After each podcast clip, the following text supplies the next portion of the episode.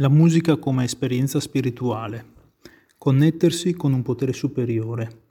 Due dei migliori strumenti nella mia cassetta degli attrezzi spirituali per connettermi con l'intelligenza divina, insieme a lavorare i passi, partecipare alle riunioni, chiamare lo sponsor e fare servizio nella Fratellanza SA, sono cantare e suonare o ascoltare musica. La musica è la passione della mia vita ed è una parte importante del mio recupero.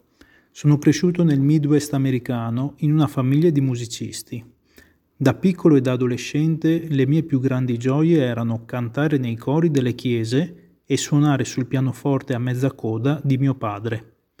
Lui era un ministro del culto e direttore del coro, che suonava il piano e dava lezioni di canto.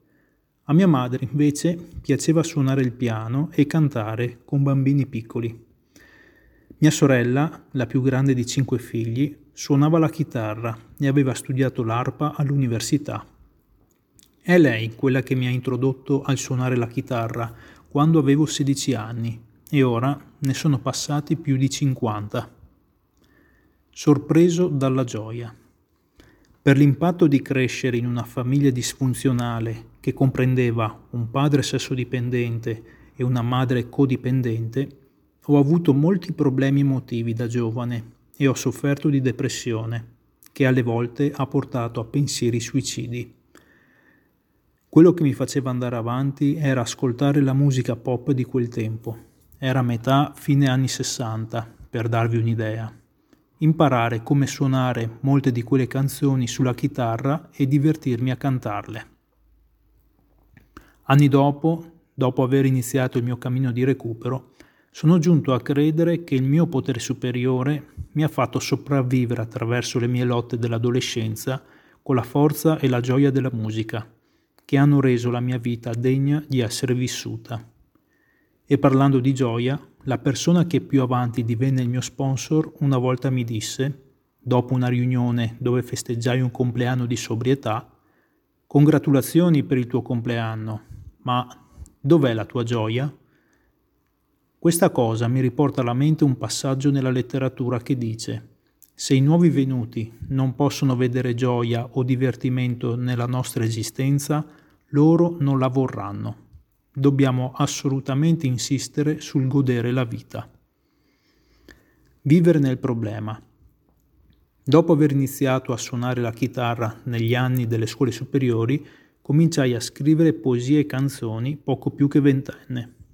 In quel periodo divenni un membro attivo di una comunità internazionale di yoga e come membro dedicai molte ore a suonare e cantare canzoni di devozione e inneggiando al divino.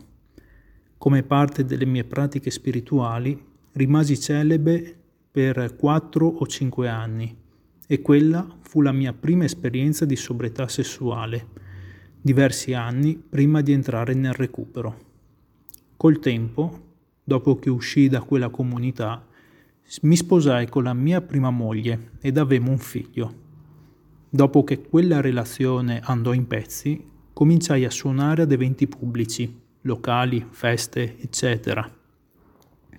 Purtroppo in quel periodo inseguivo relazioni tossiche con donne, basate sulla lussuria e che terminavano dolorosamente.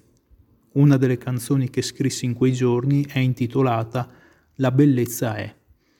Quello che trovo più interessante della canzone è che parla di un sesso dipendente che è a caccia e, con la sua ossessione per il sesso e per se stesso, è diretto verso il vuoto. Così, ancora prima che trovassi la mia strada verso le stanze di SA, sapevo di avere un problema, solo che non avevo una soluzione, non ancora.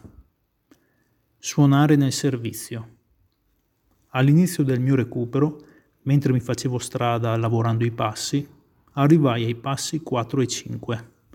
Quando feci il mio primo quinto passo, con lo sponsor di allora, mi aspettavo che riducesse la sua opinione su di me e mi dicesse che fossi una persona cattiva. Rimasi stordito quando mi suggerì di focalizzarmi sul suonare più musica e condividerla con altri, oltre a continuare a lavorare i passi, ovviamente. Da allora ho cominciato a cambiare il mio vecchio atteggiamento dal semplicemente cercare attenzione ed elogi suonando per altri al suonare e cantare per altri come un atto di servizio, portando il messaggio di come vivere la vita con uno scopo più grande.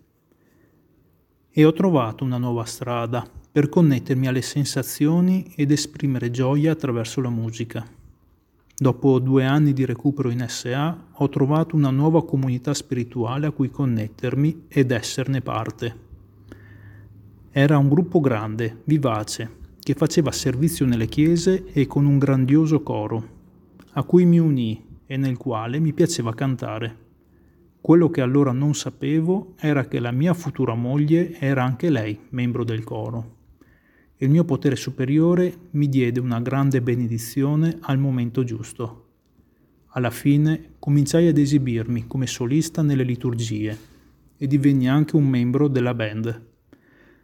Quella era la mia prima band in cui mi, esi- mi esibii e per me le promesse cominciarono a realizzarsi.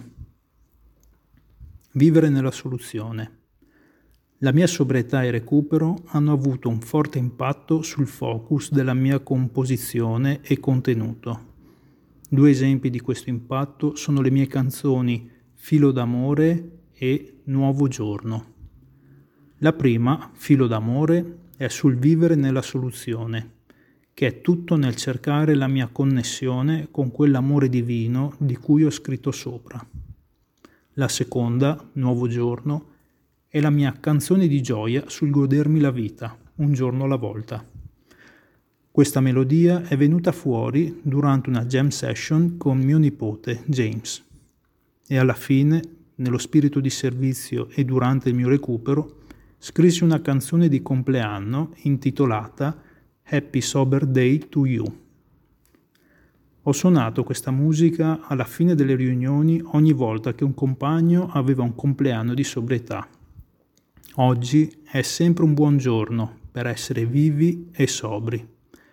Grazie, potere superiore, per mantenermi sobrio dal 28 dicembre 1998 e di essere utile con la mia musica. Marshall M., California, USA.